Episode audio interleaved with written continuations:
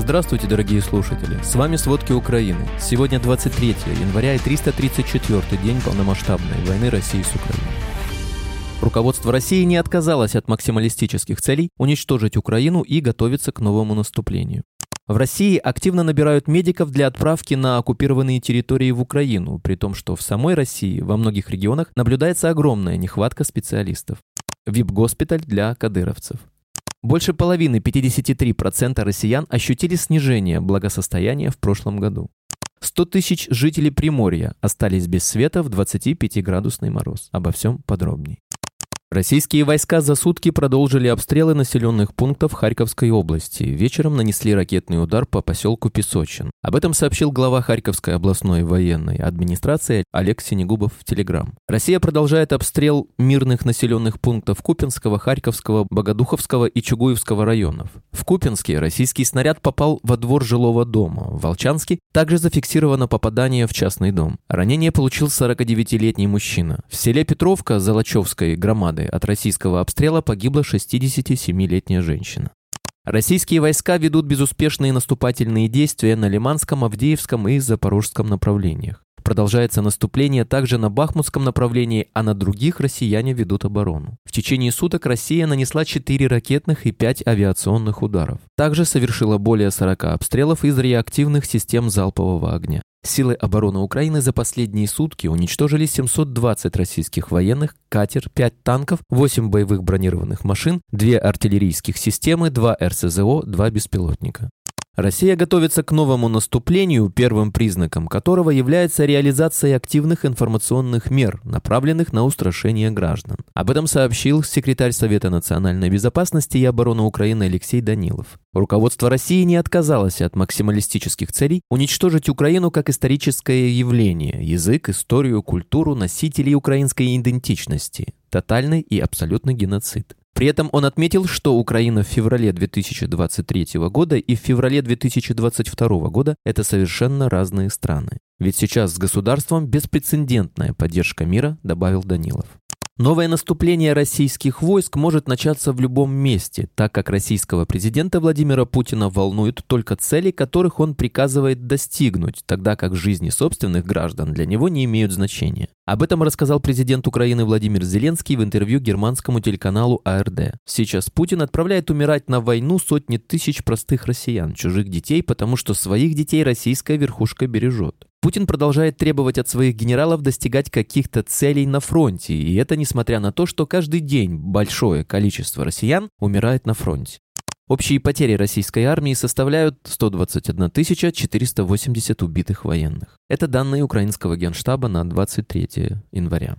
Украинские военные нанесли точечный удар по госпиталю российских войск в оккупированной Кадиевке в Луганской области. Об этом сообщает стратком ВСУ. Известно, что в оккупированной Кадиевке в Луганской области российские военные оборудовали ВИП-госпиталь в профилактории машиностроительного завода. До этого времени он был секретным, ведь лечили здесь исключительно кадыровцев. Удар по войскам России украинские бойцы нанесли в субботу, 21 января. Россия держит на боевом дежурстве в Черном море более 10 кораблей, среди которых 3 ракетоносителя «Калибров». Об этом сообщает спикер украинского оперативного командования «Юг» Владислав Назаров. По его данным, в Черном море по состоянию на утро 23 января находятся 11 кораблей, из которых 3 носителя ракет. Носители могут быть снаряжены 24 ракетами типа «Калибр». Также в Черном море находятся 2 больших десантных корабля. В конце 2022 года в посольство Украины в Испании на несколько военных баз, а также на адрес некоторых правительственных учреждений пришли посылки с бомбами. За этими попытками террористических актов стоит ультраправая группировка, действовавшая по заданию российских спецслужб. Об этом сообщает американское издание New York Times со ссылкой на материалы следствия и выводы официальных лиц. Испанские полицейские провели расследование по 6 эпизодам попыток совершения терактов, когда заминированные письма пришли в посольство Украины, официальную резиденцию премьер-министра Педро Санчеса, посольство США, военную базу и другие места. Испанское следствие смогло идентифицировать исполнителей терактов. За ними стоит ультраправая неонацистская группировка «Русское имперское движение». Террористы имеют базу подготовки боевиков в Санкт-Петербурге, а в Европе у них сеть агентов и сторонников. В США эта группировка признана глобальной террористической организацией. В Вашингтоне считают, что она связана со спецслужбами России. В США и Европе уверены, что таким образом россияне попытались запугать страны, помогающие Украине, возможными терактами на их территории. Напомним, угрозы получили дипломатические учреждения Украины в Австрии, Ватикане, Дании, Испании, Италии, Казахстане, Нидерландах, Польше, Португалии, Румынии, США, Венгрии, Франции, Хорватии, Чехии. Все началось со взрыва 30 ноября в посольстве Украины в Мадриде. Взрывчатка была спрятана в конверте с письмом, адресованным послу Украины Сергею Погорельцеву. Одно из сел в Белгородской области страдает от хлопков. На этот раз у жителей Вязового из-за якобы обстрела проблемы с линией электропередач. Об этом сообщает губернатор региона Вячеслав Гладков в Телеграм. Власти Ирана не исключают возможности выхода из договора о нераспространении ядерного оружия. Об этом сообщил глава МИД страны Хосейн Амир Абдолахиян. Тегеран может выйти из договора о нераспространении ядерного оружия в ответ на призыв Европарламента внести корпус стражей исламской революции в список террористических организаций. Ранее СМИ писали о том, что Иран увеличивает экспорт нефти, несмотря на санкции США.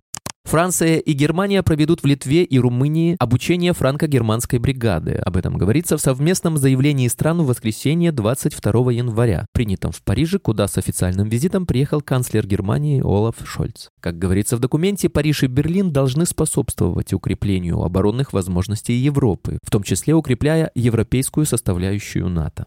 Великобритания будет продолжать переговоры с союзниками по передаче Украине танков «Леопард-2». Ведь они нужны ей для того, чтобы противостоять российской агрессии. Об этом сообщает глава британского МИД Джеймс Клеверли. Стоит отметить, что ранее канцлер Германии Олаф Шольц заявил, что предоставит Украине танки «Леопард-2», если США примут решение о поставках своих танков «Абрамс». Напомним, 20 января участникам встречи «Рамштайн-8» не удалось достичь единого решения о поставках танков Украине. Некоторые страны выступили против. Вечером того же дня в Берлине прошли митинги за поставку немецких «Леопард-2». Также стало известно, что из 200 немецких «Леопард-2» Украина может получить 19 единиц. В 6 километрах от резиденции президента России Владимира Путина в Валдае, Новгородской области, установили зенитный ракетно-пушечный комплекс «Панцирь-С1». Об этом сообщает российское издание агентства со ссылкой на местных жителей и соответствующие фото. По словам одного из собеседников издания, комплекс находится на боевом дежурстве, рядом постоянно находится как минимум 3 военных, а антенна радиолокационной станции вращается. Расчет комплекса ПВО установили в деревне Ящерово, одной из 2 ближайших деревень к резиденции, несколько недель назад. Издание подчеркивает, что возле Ящерова нет критической инфраструктуры, стратегических объектов, крупных предприятий или больших скоплений военной техники и личного состава. Валдайская резиденция Путина, пишет агентство, почти не выполняет представительственных функций. Она больше известна как место личного досуга российского президента, его близких и друзей. В частности, там проходят закрытые вечеринки с участием звезд и VIP-гостей. В России столкнутся со значительными трудностями при наборе личного состава и комплектовании вооружением и техникой новых воинских частей во время запланированной реорганизации армии. Об этом сообщают британские разведчики. 17 января министр обороны России Сергей Шойгу объявил о планах существенной реорганизации структуры вооруженных сил России на период с 2023 по 2026 год. В частности, предполагается увеличение численности армии до 1,5 миллиона человек, что на 11% превышает запланированное ранее увеличение до 1,35 миллионов. Шойгу также объявил о возвращении в советскую организацию войск в Западной России и создании нового армейского корпуса в Карелии.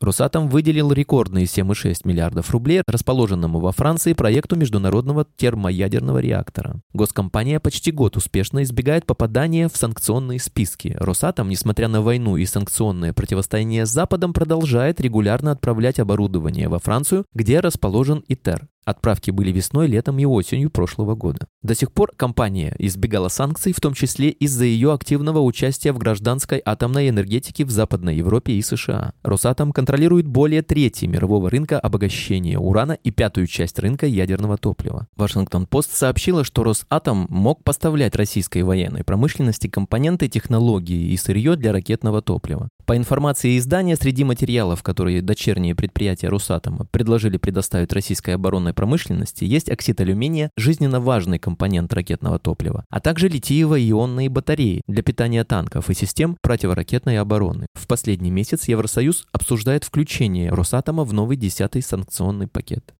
Во время новой волны мобилизации под прицелом военкоматов будут жители Москвы. Также власти введут запрет собираться группами более 20 человек. Больше половины, 53%, россиян ощутили снижение благосостояния в прошлом году. Больше всего это коснулось граждан в возрасте 38-58 лет и людей с низким уровнем дохода. Об этом сообщает российское издание РБК со ссылкой на опрос компании «Яков и партнеры» и «Рамир». 46% участников опроса отметили ухудшение ситуации со сбережениями и накоплениями, а также с физическим и эмоциональным здоровьем. 42% снижение качества досуга и отдыха. 22% участников опроса уверены, что возврат к прежней жизни возможен в течение года. Напомним, согласно последним статистическим данным, треть россиян зависит от государственных социальных выплат. Кроме того, в прошлом году россияне набрали рекордное количество кредитов. Самарская полиция обвинила главу Совета матерей и жен в дискредитации вооруженных сил. Накануне Ольгу Цуканову задержали в аэропорту Курумоч. Оттуда она планировала лететь в Москву для подачи коллективной жалобы на нарушение прав военных. Женщину доставили в отдел полиции по промышленному району, где продержали больше 3 часов. По словам главы Совета матерей и жен, сотрудники полиции в грубой форме оскорбляли ее, не пускали адвоката, вырвали из рук телефон и применили физическую силу. Это уже второе задержание Ольги Цукановой при попытке покинуть Самарскую область. В декабре 2022 года полицейские остановили ее автомобиль по пути в Москву под предлогом поиска наркотиков. В тот раз главу Совета матерей и жен продержали в отделе 6 часов. 100 тысяч жителей Приморья остались без света в 25-градусный мороз. Электричество в Уссурийске пропало из-за аварии на коммунальных сетях. Без света остались 380 многоэтажек, более 3000 частных домов и еще 120 объектов инфраструктуры, сообщила прокуратура, которая начала проверку по факту коммунальной аварии. Важные истории сообщили, что в России каждые 7 минут случается коммунальная авария. Исламуддина Юсупова из Буйнакска осудили на 4 месяца ограничения свободы за призыв протестовать против регулярных отключений электроэнергии. Ему запрещено менять место жительства и выезжать за пределы города, а также посещать массовые мероприятия. Как сообщает издание «Кавказ Реалии», мужчину наказали за комментарий к новости о перебоях с подачей электричества. Он призвал митинговать всем селом за жизнь, которую прижимает власть. Экспертиза усмотрела в сообщении призыв к массовым беспорядкам и ведению вооруженной борьбы против органов власти. Юсупов признал вину и был приговорен без доказательств виновности в суде. В Дагестане регулярно проходят протесты из-за отключения коммунальных услуг. 13 января жители поселка Караман дважды перекрыли федеральную трассу из-за перебоев с электроснабжением. Проблема с регулярными отключениями до сих пор не решена. Тысячи жителей республики по-прежнему получают электричество по расписанию. С одной стороны, Россия претендует быть мощным и развитым государством, способным дать безбедную жизнь новым оккупированным регионам. С другой, в Дагестане учителям не платят зарплату с октября. Многочисленные жалобы на задержку зарплат публикуются в соцсетях. В Лакском и Цунтинском районах педагогам не платят с октября прошлого года. Учителя из Сергокалинского района не получают выплаты с декабря, а 2 года назад их оставили без стимулирующих. Муниципальные власти ссылаются на отсутствие финансирования. Об этом рассказал глава района Юсуп Магомедов. Тем временем российские власти продолжают финансировать военное вторжение в Украину.